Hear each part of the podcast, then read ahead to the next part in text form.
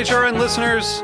As we celebrate our 15th year, we are deepening our commitment to giving voice to the next generation of food systems storytellers, and we need your help. Our internship and fellowship programs help activate new possibilities for underrepresented and underestimated young people through experiential journalism, audio engineering, and production training. Through these unique programs, HRN helps food equity stewards build essential workforce readiness skills that expand their potential and foster economic mobility. Please consider supporting these critical programs. And with a minimum donation, you can be entered to win a dinner for two at an amazing restaurant in one of eight cities and tickets to a concert at a great venue in one of those cities. We have incredible partners across the country who have donated, as they also share our passion for helping to educate the next generation of food systems storytellers. Check out heritageradionetwork.org slash 15 to donate and enter to win today. That's heritageradionetwork.org slash 15 to donate and enter to win today. And make sure you donate before March 31st. Thank you.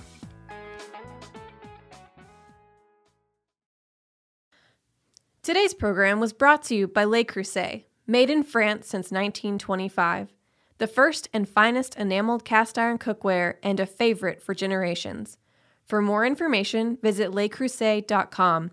That's L E C R E U S E T.com. Monday, December 3rd is our annual gala, Winter in the Garden, and you are invited. Celebrate the season with Heritage Radio Network at the beautiful Palm House and Yellow Magnolia Cafe at Brooklyn Botanic Garden. It's the one night of the year where you can show your support for HRN while sipping on champagne, hanging out with our hosts, and bidding on one of a kind silent auction items. VIP hour goes from 6 to 7, featuring a tour of the bonsai room. At 7, all of our guests can sample bites from some of our favorite chefs. Head to heritageradionetwork.org slash gala for tickets.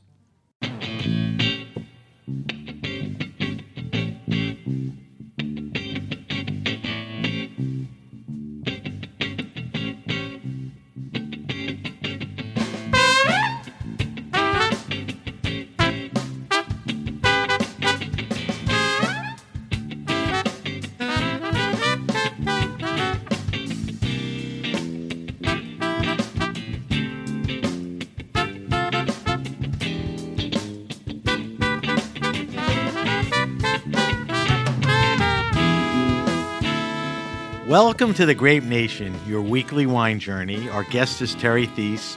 We'll talk to Terry about his new book and his portfolio of wines. I'm your host, Sam Ben Ruby. Stay with us for the Grape Nation on the Heritage Radio Network. We bring wine to the people.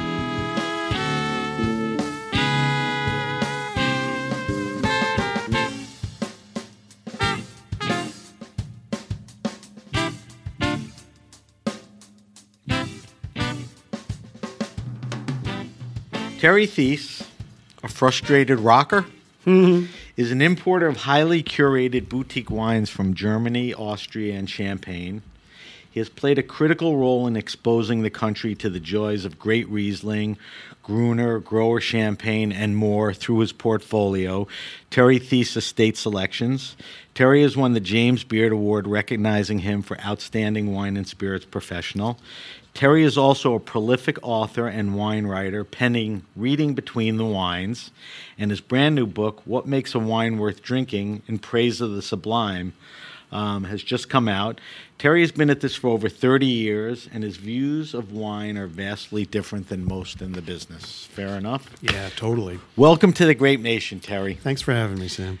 All right, so I think the best way to start is even though you've been around and you've probably doing this as well and longer than anyone, I still think it would be nice if you gave our listeners some background, um, more in the context of when you got in the business up until the present. So, talk about your journey in life and wine that got you to the portfolio which has been you know going on for a while, Yeah. and the book, Yeah. and then we'll get into both of those things. Well, when you start to tell that story, of course, it's hard to know what what details to leave out because I lived in Germany for 10 years, from 20 years old to 30 years old. Why?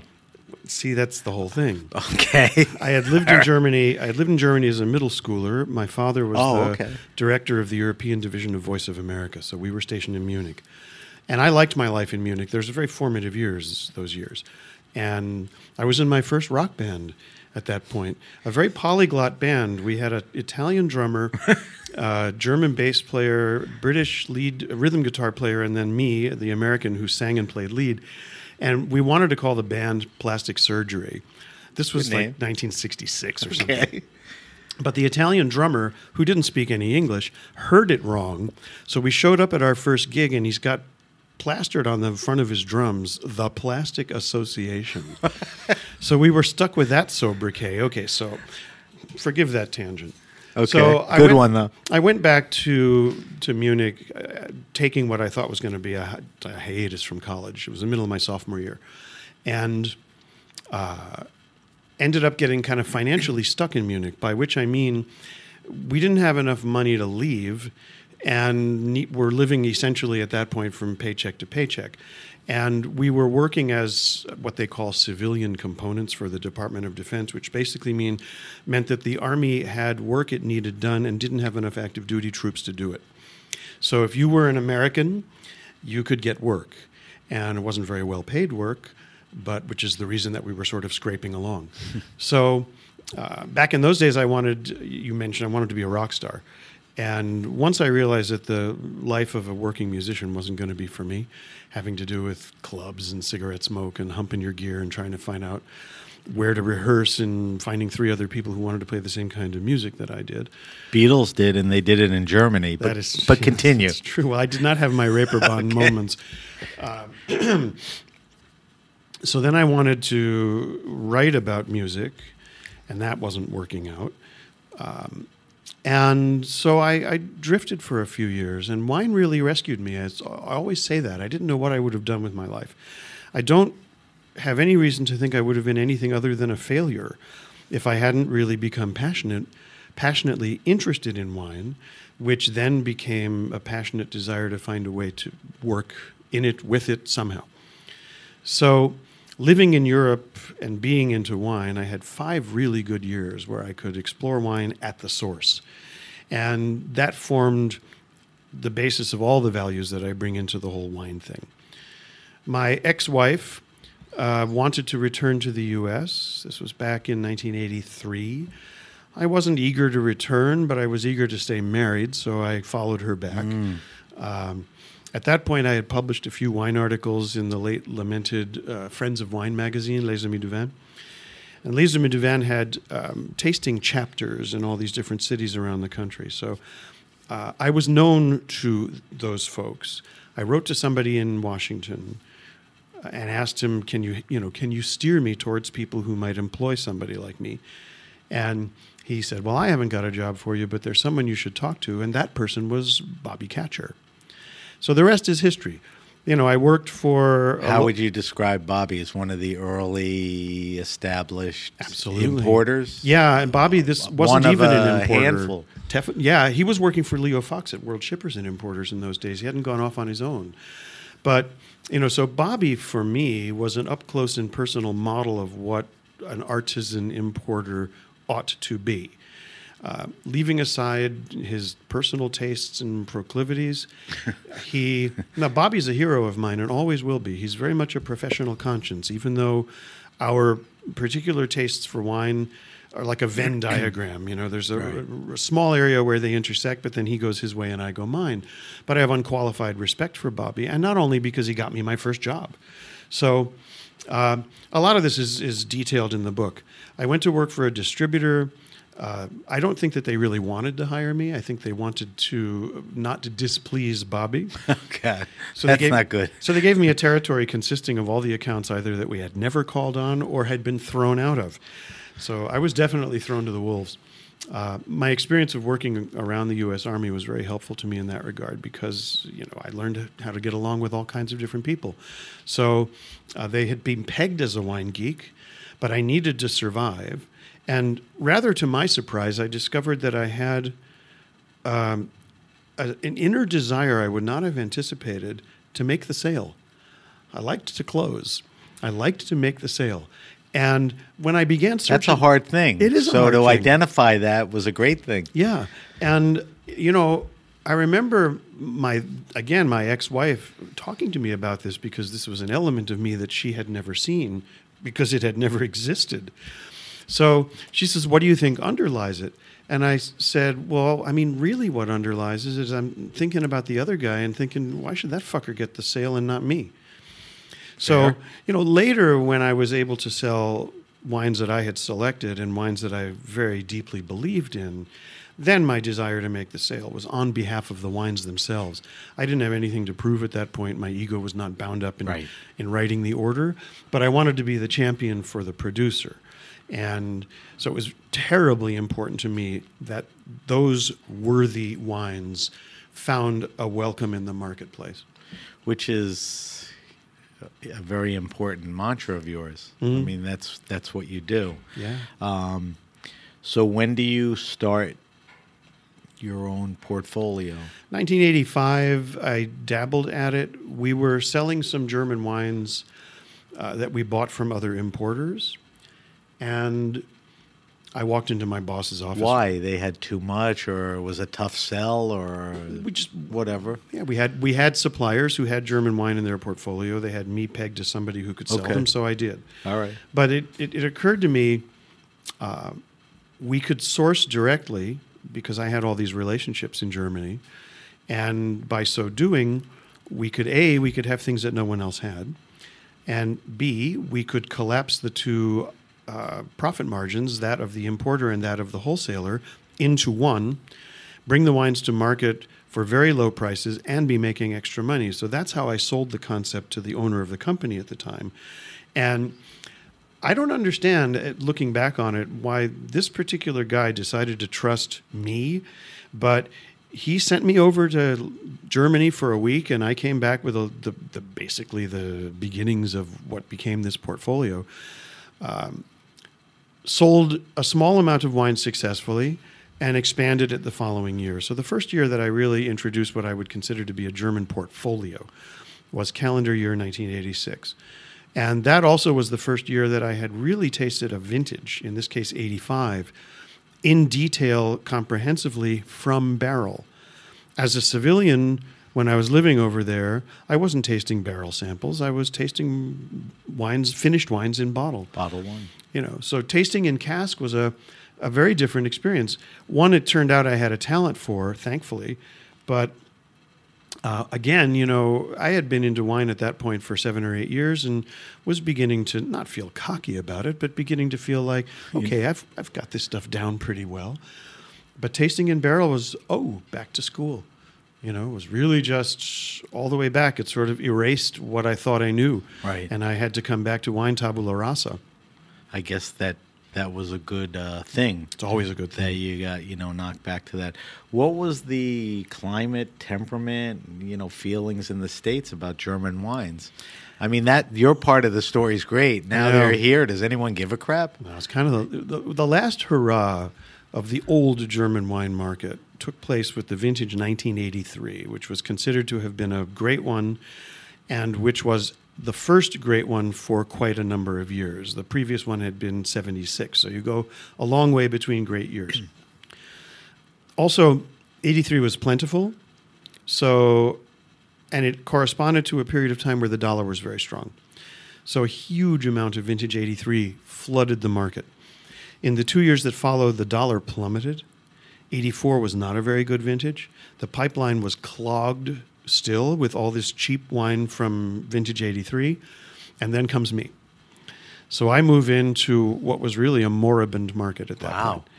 was And 83 a good vintage It was a good vintage. it was big and good It was big and good, and Okay. and it has it has become, I'd say, even better looking back. It's a, beautiful classic vintage now. vintage Yeah, to drink and own now Mhm. yeah So you know, I came into what was at that point a very sleepy market. Now I didn't know because I'd never studied business. There's a theory, a business theory, that the best time to get into a market is when the market is is in its doldrums, because when it invariably rises, then you rise along with it. So, but those were some pretty lonely years. Those first few years. well listen it didn't discourage you right Well, I was just so happy to be able to do work that I loved. I figured it was just a privilege at that point, you know, having worked in wholesale where part of the job is selling wine you don't like. I was just so happy to have gotten out from under that and be able to advocate wines I believed in passionately. So, the way I looked at it is I don't have to get rich. I just have to write enough business to keep the wolf from the door and remember that the privilege is doing the work. Right. Yeah. The privilege of doing the work, the fact that you loved it. Yeah. I mean, how many people get a job like that? Mm-hmm. Talk to your friends on your left and right. You know, they're not doing that. So, uh, technically, the portfolio starts when? Early mid 80s? Let's say it starts 1986. So, we're talking over Mid 30 years. Yeah, we're talking over 30 years. And then what catapulted me was uh, through fortunate happenstance was meeting Bob Parker and tasting with Bob. And once I was Parkerized, as the saying goes, But he was, you know, I've been following him for a long time. He was a fan of German wines, wasn't he? he may well have been. Um, I heard from him actually, though there was a go between who knew him. And he called me one day to say, uh, I hear good things about your German wine portfolio. I need an education in German wines. Can we taste together? That's impressive. And when I picked my jaw up off the floor, I Right. somehow managed to croak out, well, mm, yes, I guess. what did you have in mind? So, That's interesting. yeah, so that was good. I mean, and obviously it had That, that was a turning point, too. very much so. And a lot of things can be said about Bob, and I've said a lot of things over the years, mostly complimentary because I feel that way. But it should be remembered that one of the saintliest things that I think Parker did was to really help create the climate where small importers like myself could flourish.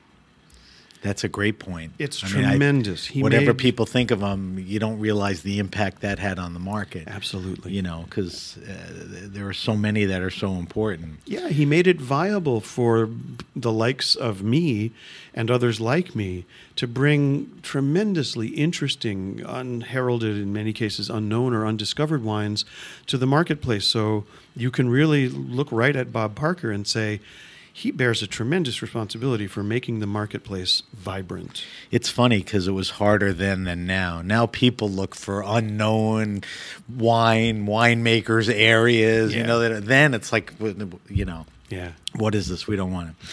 All right, so that's how that started. That's how that started. All right, so before we get into the book, let's just talk a little wine, and then we'll talk about the book. Okay. Um, tell me about what's exciting you now. I mean, within your portfolio, outside of your portfolio, regions, makers, varietals. I mean, is there? There's got to be stuff going on every year. Oh, naturally. I mean, look, you know, we've all got, we have transient passions and we have durable passions. What does that Um, mean? What it means is the transient passions are the things that you, that answer your question, what's exciting you now? So I would say Ribera Sacra, for example, is exciting Okay, me now. from- uh, Chablis is exciting me now. And if I were 25 years younger, those might be or might have been areas that I would have wanted to go into. And then, you know, the durable passions are the things that you always love and the things that are always stirring. And those are the same as they ever were. And everyone knows my portfolio and can anticipate the kinds of wines that I would like to drink at home. But outside of my portfolio, the things that I really love drinking are old Riojas in the classic style. Um, Burgundy goes without saying, I think. Red, especially. White Burgundy, a little more so now. There were there was a period of time when it bore too heavy a resemblance to New World Chardonnay, and it was very uninteresting at that point. Chablis, as mentioned, I was just going to say Chablis can fulfill that. yeah. You know, Loire Chenin, right? uh, very much so, very much so. Always has been, and, and it's a type of wine I love very much.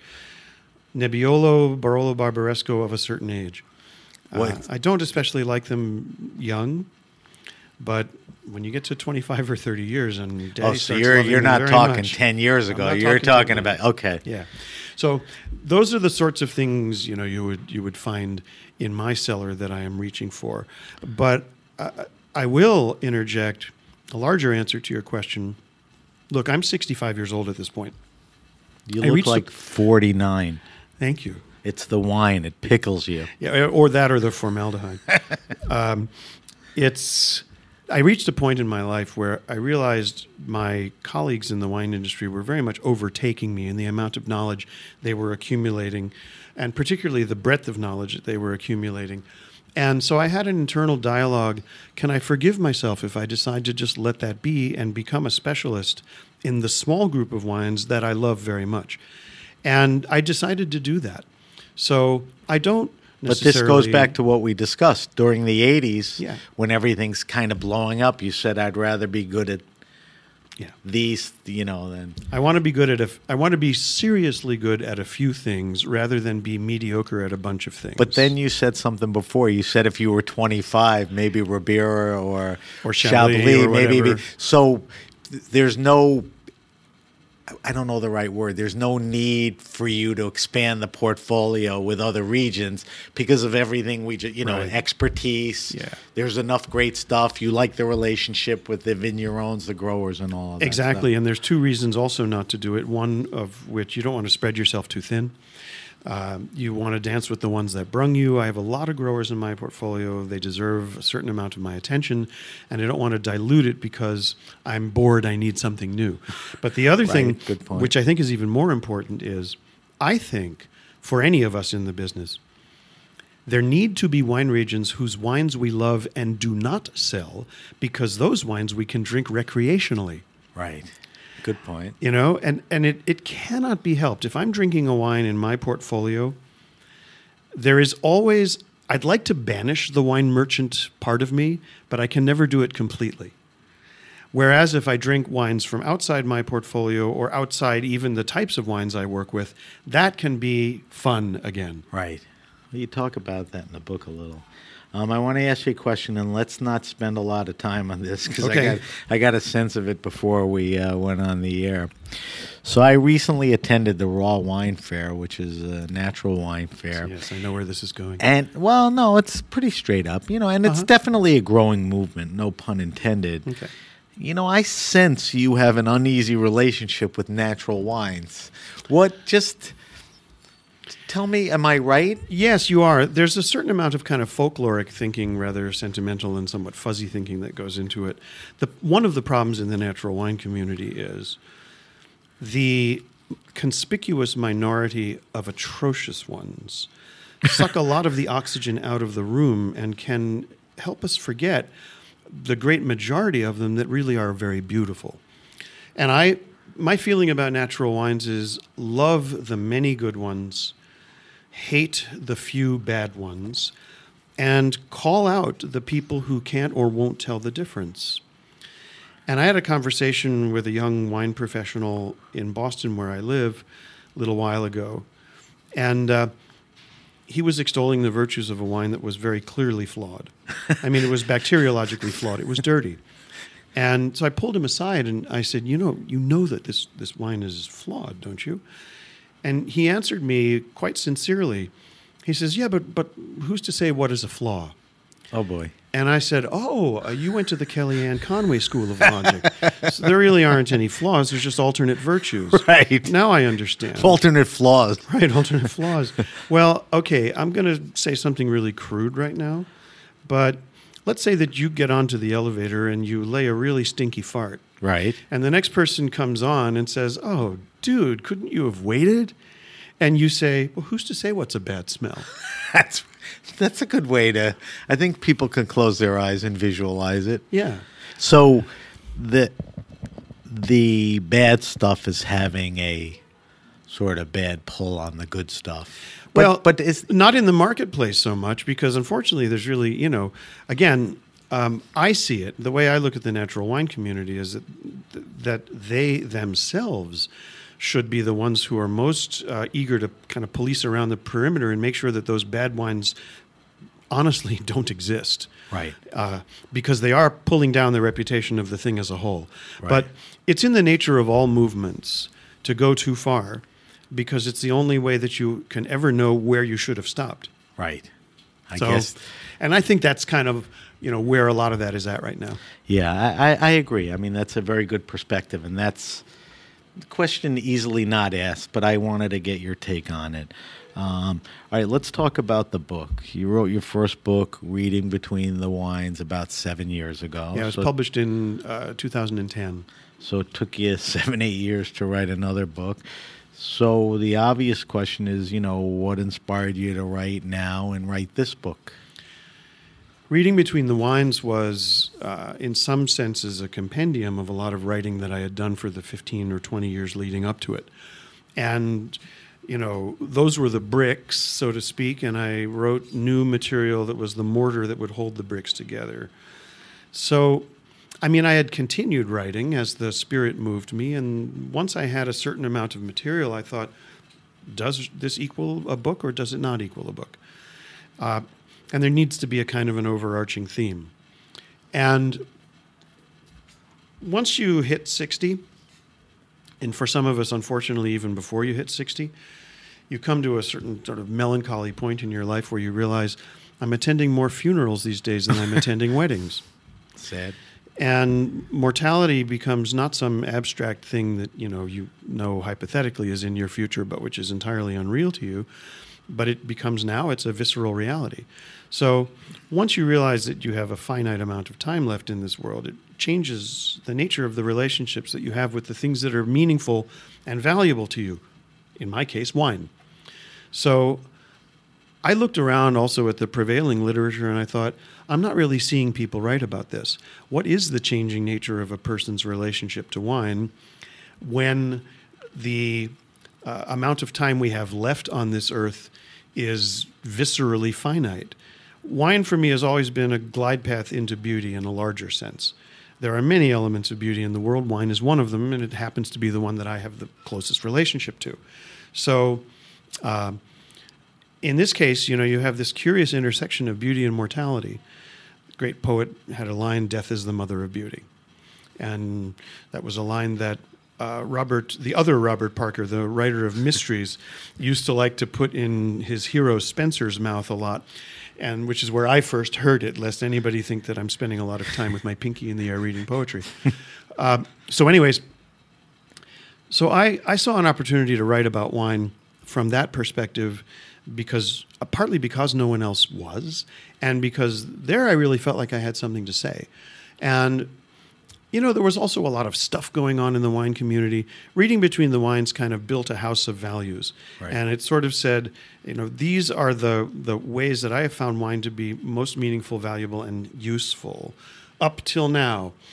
And the new book, What Makes a Wine Worth Drinking, kind of puts the furniture in that house, if you will.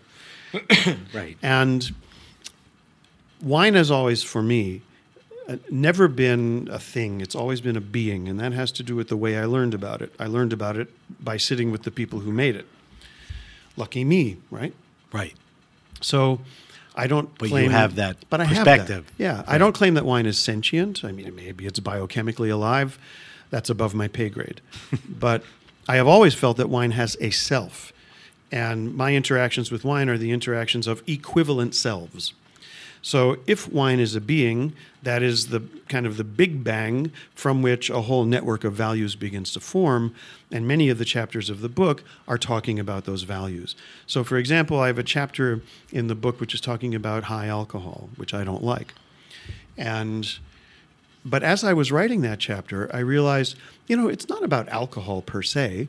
Everyone's entitled to have a preference for wines that aren't you know, big and roasty as opposed to wines that are.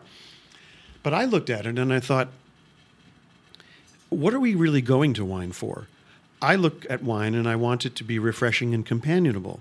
High alcohol wines are very seldom refreshing or companionable. That's not in their nature. And hard to drink them. uh, Hard to drink a lot. Right. You know, they're a little hot for some foods. Yeah. You know. Exactly. So that led me into another kind of statement of values, if you will, which is that for me, uh, the first duty of wine is to be refreshing. The second duty is to be delicious. The third duty, if possible, is to be fascinating. I have a question. Yeah, go ahead. One of my questions was, and, tell me if you've approached this. You approached the book with two lenses, as you say, and you also have your own manifesto. Right. Is that the manifesto, or what is the manifesto? Well, it's partly the manifesto. I don't have it memorized, but the manifesto, the, the manifesto, so to speak, the first statement in the manifesto is that beauty is more important than impact. So, just explain quickly. okay, the way a wine tastes is more important than the density with which that taste is expressed. In other words, intensity and power are relatively meaningless if the flavor isn't pleasing. So the way it tastes is more important than the amount of torque or thrust that it has. Right. Beauty is more important than impact. Harmony is more important than intensity. But that that's what you know I told you before the interview that's what I'm trying to get my hands around. You know wine is not just you know a glass of something. It's not something you just swish around and swallow. You talked about a relationship with it and that it should be uh, not your word mine revered as more than just there's there's a beauty to it, there's a story beyond it you've been talking about it, and that's what I want you to. But how, how do you describe that? That's the tone of the book. What what what what you know? What is that? is that is that a silly question? It's not a silly question. It's just a great question. It's kind of like if you had asked me, "So wine, what's up with that?" But, I, uh, but my question's a little more evolved. You know, I read most of the book. I, I understand it, and see if you had read. The, I didn't have the to rest bring of this the up. book. No, no, would have answered I read that question. Those sixteen pages that you no, no, read. I skipped. Okay. I, you know that that that's you're talking about the whole gist of you, you know the book, which is real. It's not you know an atlas. It's not No. a, No. deep dive in a country. It's really that you know that relationship. and Yeah, all well, that that stuff all exists. I mean, look, each each one of us has uh, in our lives, you know, something that makes us incredibly happy, whatever it might be, whatever hobby, uh, or or wh- whether it's golf or cooking or driving or So now is the time to or really or tinkering, you know, and and the things that make person A happy don't have to be the same things that make person B happy. It happens for me um, in you know in my life that music makes me happy, wine makes me happy, uh, so those things. The nature, the particular nature of a person's relationship to wine, assuming that that he's or she is fascinated to begin with, is you know wine will deliver um, tremendous and repeat, repeating opportunities for great pleasure. And I don't want anybody who hears me now or reads my book thinking that this is an admonition that you have to appreciate wine the way I appreciate it, or else you're wasting it or squandering it. The thing I love Good about point. one of the things I love about wine is that wine will meet you wherever you are. if it's just a casual beverage for you, then that's enough.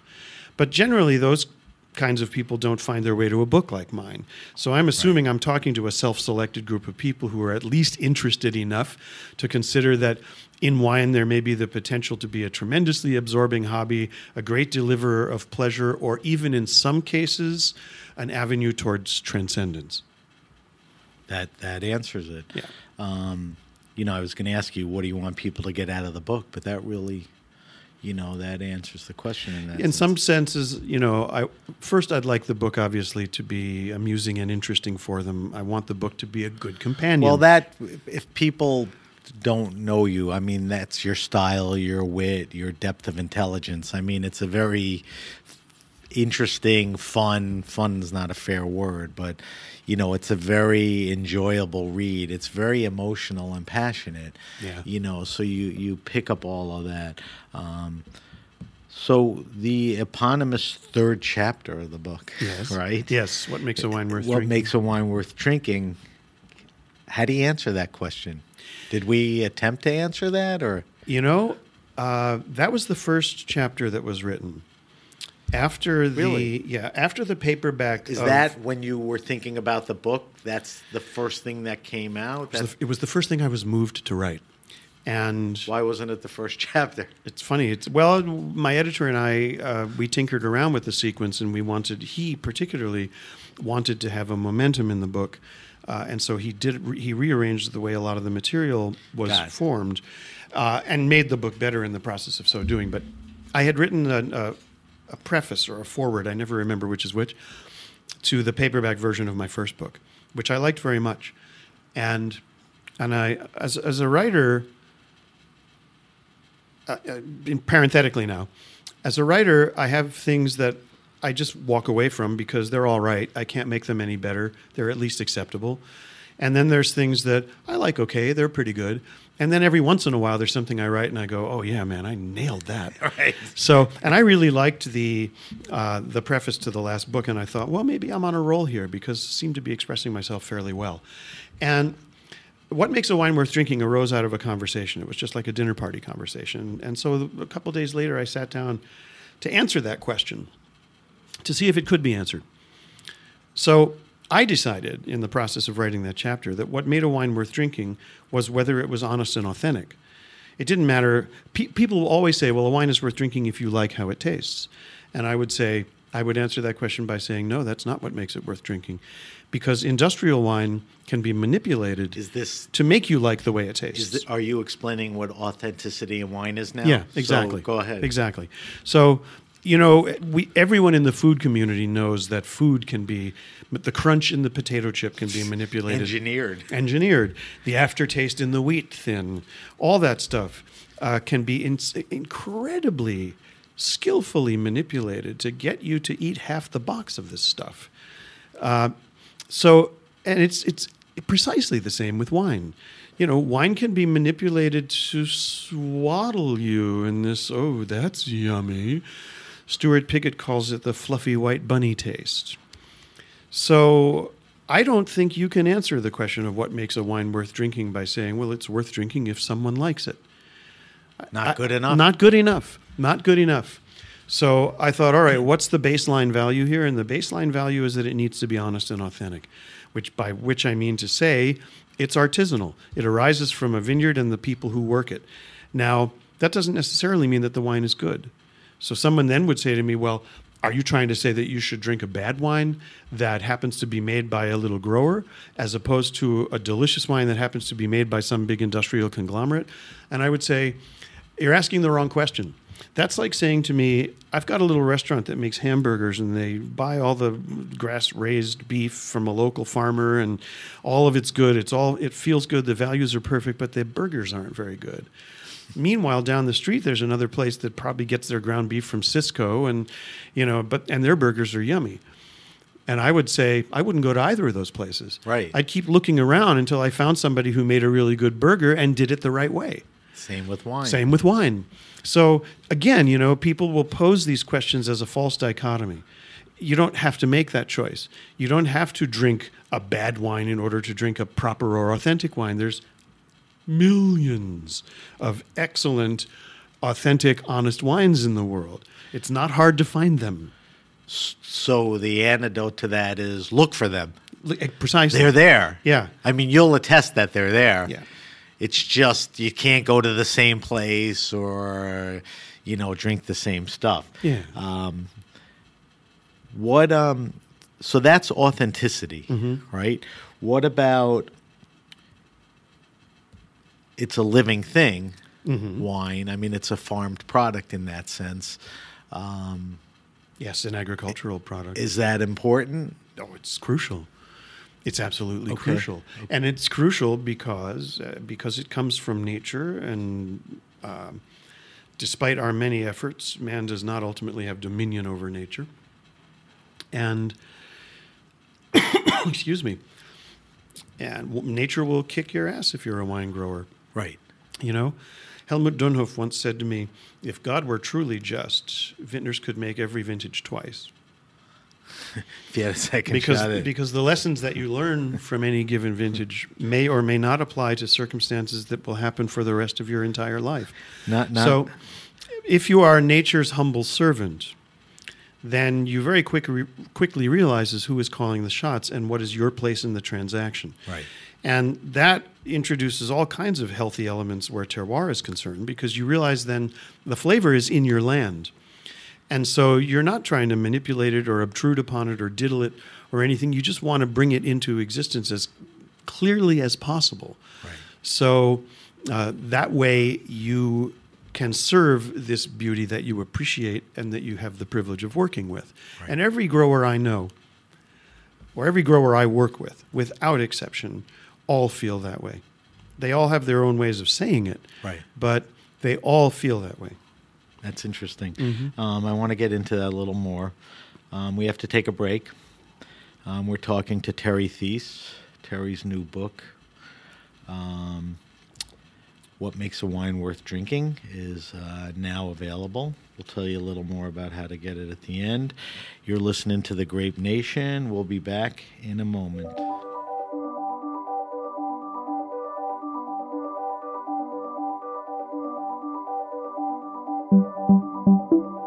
Today's program was brought to you by Le Creuset, the first to pioneer colorful enameled cookware over 90 years ago. They've been a favorite for generations through the meals and memories the cookware creates and the style it expresses. My name is Kat Johnson. I'm the Communications Director at Heritage Radio Network. When I'm not making food radio, I'm making food, and my favorite cookware is the 8 quart marine blue Dutch oven that never leaves my stovetop. Before we got our Le Creuset, the cookware we used most often was an antique Griswold cast iron pan. It didn't take long for me to realize how much I'd been missing enamel cast iron in my life. Le Creuset has the superior heat retention of cast iron, but paired with the unparalleled performance and ease of enamel. That means delicious food with easy cleanup. Head to lecreuset.com slash HRN, that's L-E-C-R-E-U-S-E-T dot com slash HRN to see all the new products and amazing holiday gift deals. HRN listeners will get 20% off the new Le Creuset cookbook with the code HRN.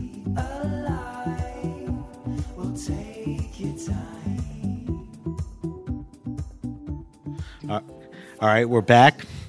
We're back with our guest Terry Theise. I'm still here. He's still here.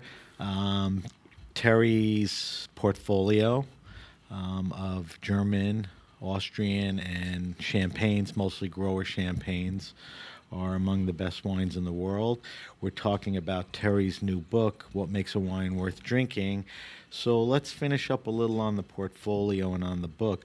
You started getting into something, and I want you to finish. You were really talking about the connection between wine and people and the soil.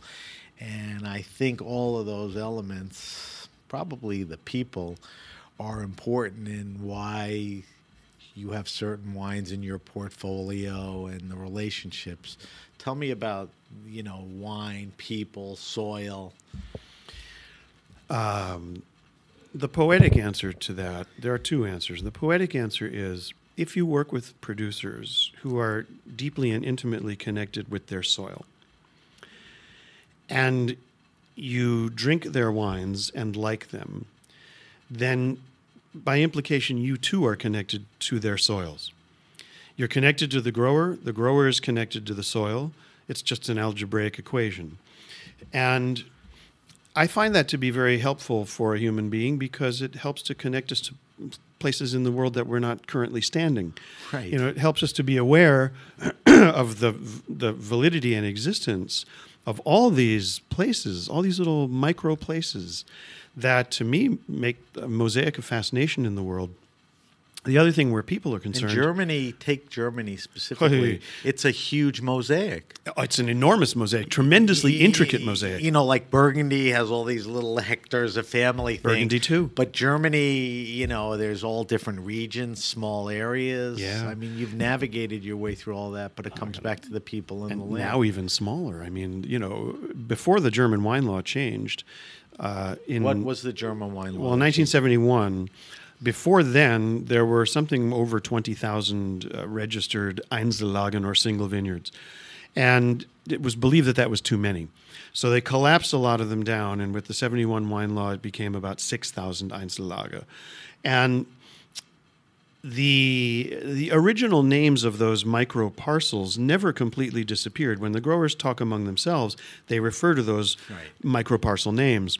And recently, because there's been a kind of a hiatus in wine legislation, where the Germans are waiting for the EU laws to supersede their own wine laws, these old micro parcel names are coming back on labels. So now Give me an example of a few that are coming back. I mean, throw some names out. Uh, Selbach Oster makes a wine from a micro parcel in the Zeltinger Schlossberg that's called Schmitt. Okay. They make another one from a parcel in Zeltinger Himmelreich that's called Anrecht. And they make one from the Zeltinger Sonnenuhr that's called Rotlay. There's another, all these little parcels all have their own names. Right. And so, for, for somebody like me who wants the most specific possible identification of precisely where my wine comes from, this is a wonderful trend. You know, now I can Google Earth it, and it's just one little tennis court sized parcel of vines. This wine is right exactly from there. That is crazy. And that's wonderful. Now we come back to the human element. And having done this work now for, I don't even know, countless number of years, um, sometimes when I've traveled over to Europe with customers who have traveled with other importers, they have said to me, Terry, nobody has relationships with their growers like you do. And that has happened with trial and error over the years. If I find I have an uncongenial relationship with a producer, even if the wines are good, it's not sustainable. It's not. Life is just too short to work with people you don't like. So now it has come down to all the people whom I have inordinately fond of who make wonderful wines. That's my portfolio. Obviously, there's some who are deeper friends than others. Right, through all those years.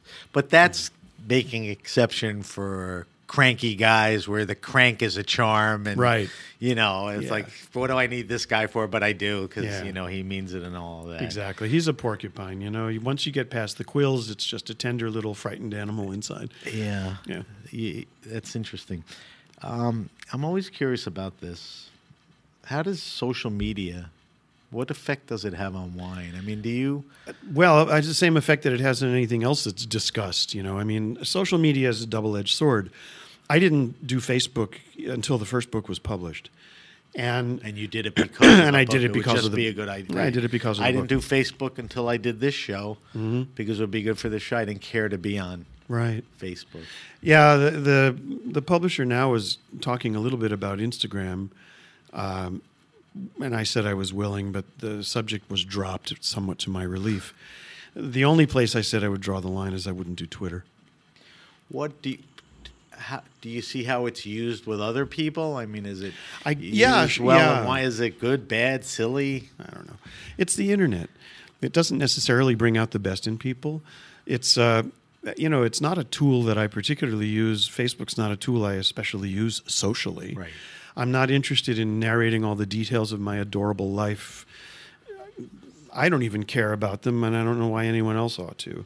But we do use it for pragmatic purposes. Right. You know, we'll use it to announce events or things like that. Right. I mean, it's good for that. I think the problem is, is too many people are, and I think the gist of your book is the relationship with wine. Too many people are looking for the good shot. They're forgetting, you know, who made the wine, where it came from, everything we discussed. What they care about is, you know, disseminating that, uh, you know, one thing out there, and I don't know how good that is for anything. or taking pictures of the bottles that they drank uh, and posting them on social media. And I'm not exactly sure. I mean, if someone comes over to our house and we open a lot of good bottles and the bottles are lined up and that person takes a picture, I'm not going to say, no, I forbid you from doing that. That's fine. That's them. Uh, that's you. them, not me. Yeah. But I, I cannot see a purpose in doing it. We opened a bottle from my wife's birth vintage uh, to celebrate her birthday last month. And it was a beautiful wine. Did it and show well? It showed wonderfully. And we put that picture up on Facebook. But You know, that's an just- occasion. That's an occasion. You know, those are the things you want to share in your Yeah. Hope family. Yeah. Um, You know, it's not like lining up all these great bottles that you drunk and with the meta message being, look what I drank, don't you wish you were me? Well, there's a lot of that, and that's Much too much of it. Yeah, I mean that was the point I was getting to. All right, last question, and then I want to subject you to our wine list, which is a bunch of questions. Okay. Um, why does everyone hate wine snobs? Well, Well, snobs are inherently hateful. Right, but wine snobs have evolved that even further. Well, part of the answer to that question is the one I just gave. I think the other part of it is, and I don't know why this should be so. Wine is something about which a lot of people feel terribly inadequate and, and somewhat frightened. Right, it's an intimidating. It's intimidating because it's multiplicity. There's so much of it, and there's hundreds of thousands of wines, and all these labels, and all these words. Which is we don't know more than fishing and cars and other, you know, hobby. It's just Yeah. very detailed. Yeah, it's very So- detailed, and you know, so it's intimidating, and and the snob conveys an air of superiority over poor, intimidated you, uh, and it just makes it makes the whole things worse. And unfortunately, wine people can sometimes, mostly inadvertently, play into that. You know, there's a little section in the book where. Um, I'm talking about sitting around with a group of people, Right. and they're all dissecting this one particular wine uh, in ways I happen myself not to find especially productive or entertaining anymore. And the thought that was running through my mind was this is why everyone hates us. I mean, we're like a YouTube videos of um, why we hate wine snob. But I think the book, there's no snobby approach from the book. If anything, it's pointed out or there's examples, you know, particularly that chapter and how everyone, you know, looks at it that way. Um, I just think you're right. People are intimidated by wine, people that are involved with wine, and, you know, hopefully that'll break down as time goes by. I hope so too. I believe in hierarchies. I believe some things are better than others. I don't believe it's helpful, and I do think it's sentimental to try and flatten everything onto some plane of spurious equality. Um, and you know, cherishing the distinctions between the good, the better, the excellent, and the great is why we're into wine in the first place. Right. Uh, but that doesn't mean that I'm trying to use that knowledge as a cudgel to beat some poor person over the head with. It's like nobody has to like wine the way I like it. Right. And again, that's a very prevailing, you know, theme throughout the book, and that's why the book's so interesting. It's very thought provoking in that sense. Thank you. All right, I want to subject you to our wine list. It's five questions we Okay. ask all our guests. We Okay. post them. We have a great data bank of the best people in wine and what they're drinking. They're simple. Um, you may have answered this, but expand on it a little more. What are you drinking now? What are you tasting stuff for the portfolio? Are you curious about things? Are you changing seasons? Professionally- talking today on your desk at Got home. it. Professionally, I'm tasting some of the wines that I have not tasted uh, since they were selected in the early spring of this year. Some of them I have gotten to retaste, but some not. And so I'm lunging towards those because, Okay. you know, I, I taste those wines many times as cask samples. I write a tasting note about them that goes into my, my sales literature. And now I'm tasting them like, oh man, am I going to have to eat those words or was I relatively accurate? uh, so I'm, I'm, no matter how long I've done this and no matter how confident I am in my abilities, I make mistakes like every other fallible person does. And so I really want to make sure that the wine was what I said it was. Recreationally, what I'm drinking now, and this is a very uh, uh, vivid and animated time of year as seasons change. Right. Like, we don't drink a lot of red wine over this course of the summer because the whole vibe isn't right for it, even in air conditioning. Just knowing that it's filthy and sultry that. and awful outside, I get don't want to drink a suave, warm, murmury red wine. But now, as the nights get cold and the flannel sheets are on the bed, and the and you start to use the oven again, now it's like okay, let's go into Braising the cellar. meats. braising exactly. Right. Now it's time to to you know to lay claim to all those beautiful red wines that we've been looking at all summer so long. what kind of reds now? Burgundy, of course. Okay, so we start with Burgundy. We start with we all start we start and end with Burgundy. Um, Do you like Beaujolais?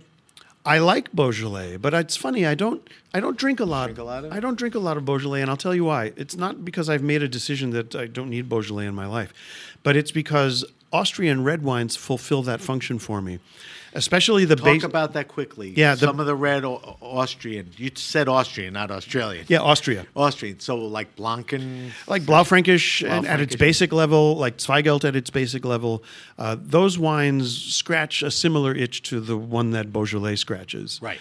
So you You know, satisfy yourself. With I satisfy myself with those. Pinot Noir from those regions. not Uh, as much. less so. Okay. Although there's been some very interesting stuff going on with German Pinot Noir, needless Okay. to say.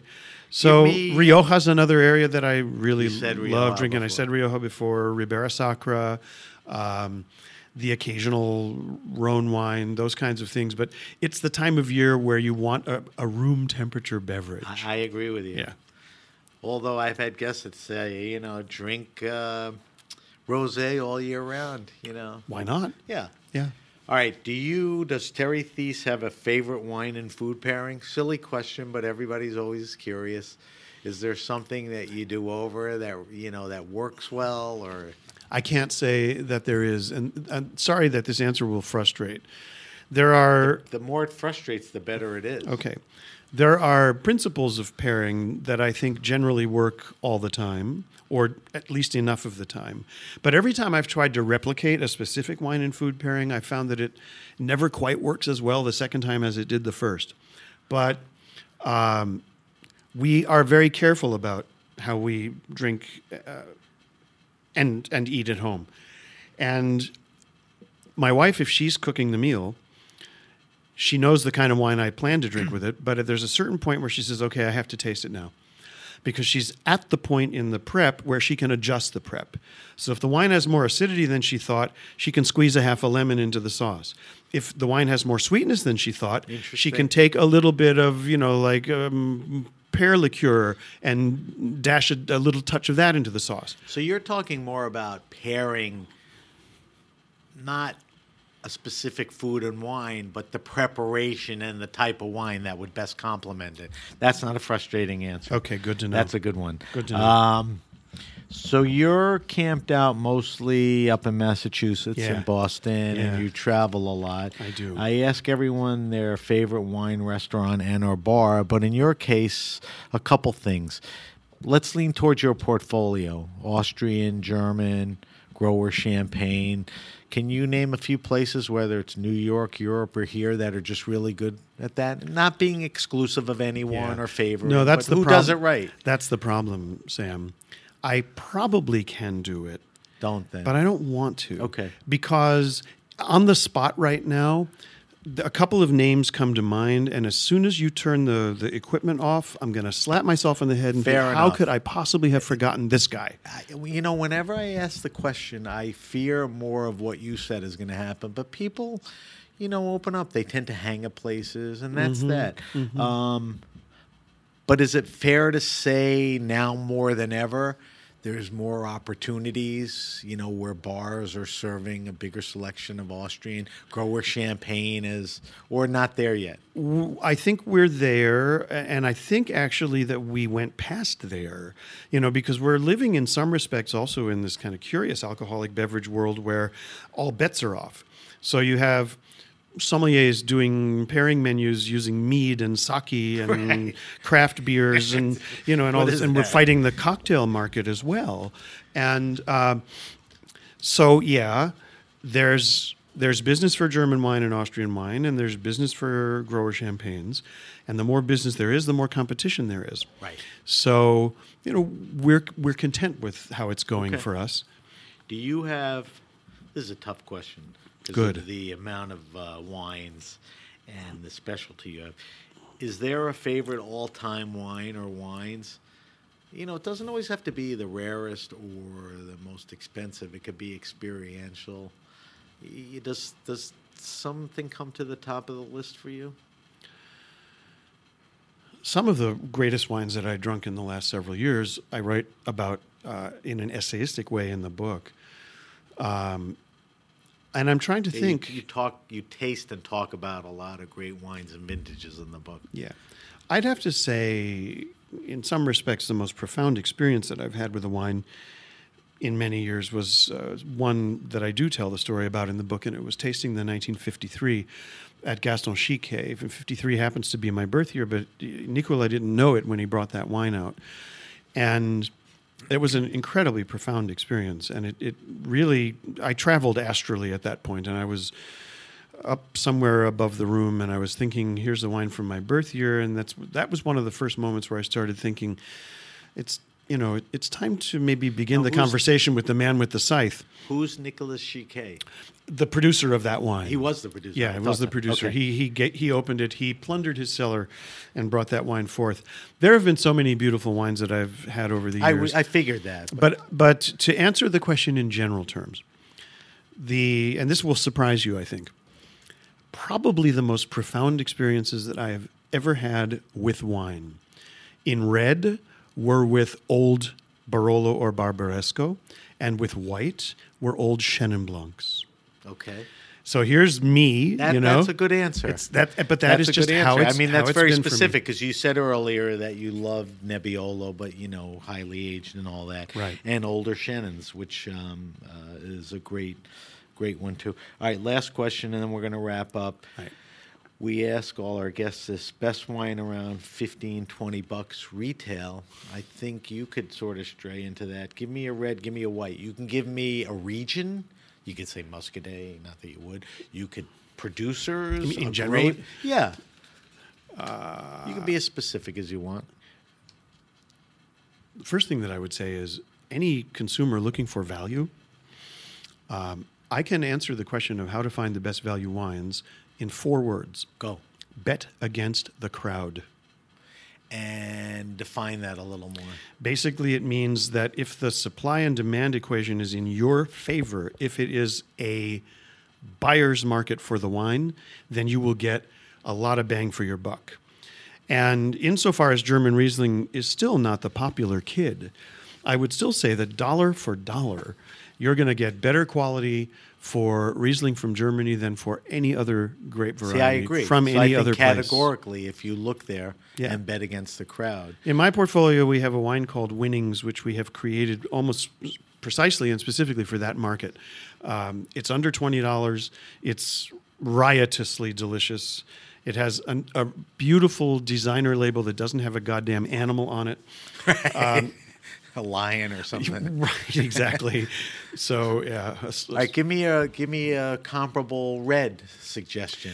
you know like what- a winnings. I know with red, I think it's a little more difficult. Uh, and again, I can't say that I have had too many fifteen dollar reds that have made me all that happy. And in my portfolio, where I begin to feel happy with our low end reds, now we're starting to talk around twenty dollars a bottle retail. And that's just again the cost of production and the and the we're fighting against the domestic market in Austria, which drinks these wines quite eagerly.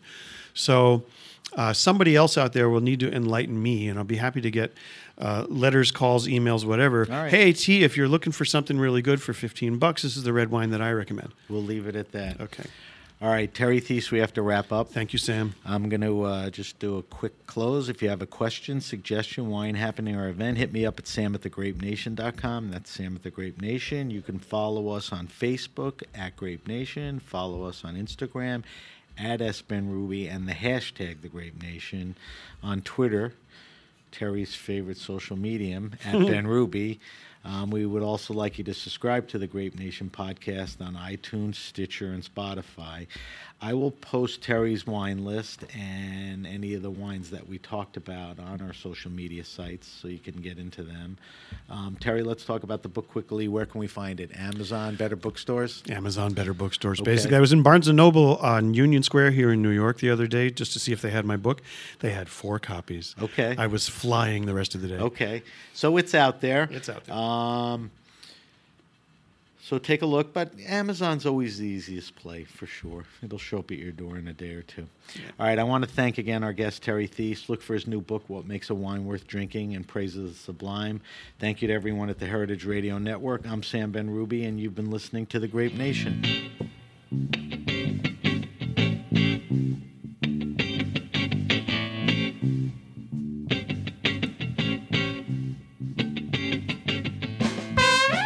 For listening to Heritage Radio Network, food radio supported by you. For our freshest content and to hear about exclusive events, subscribe to our newsletter. Enter your email at the bottom of our website, heritageradionetwork.org. Connect with us on Facebook, Instagram, and Twitter at heritage underscore radio. Heritage Radio Network is a nonprofit organization driving conversations to make the world a better, fairer, more delicious place. And we couldn't do it without support from listeners like you. Want to be a part of the food world's most innovative community? Rate the shows you like, tell your friends, and please join our community by becoming a member. Just click on the beating heart at the top right of our homepage. Thanks for listening.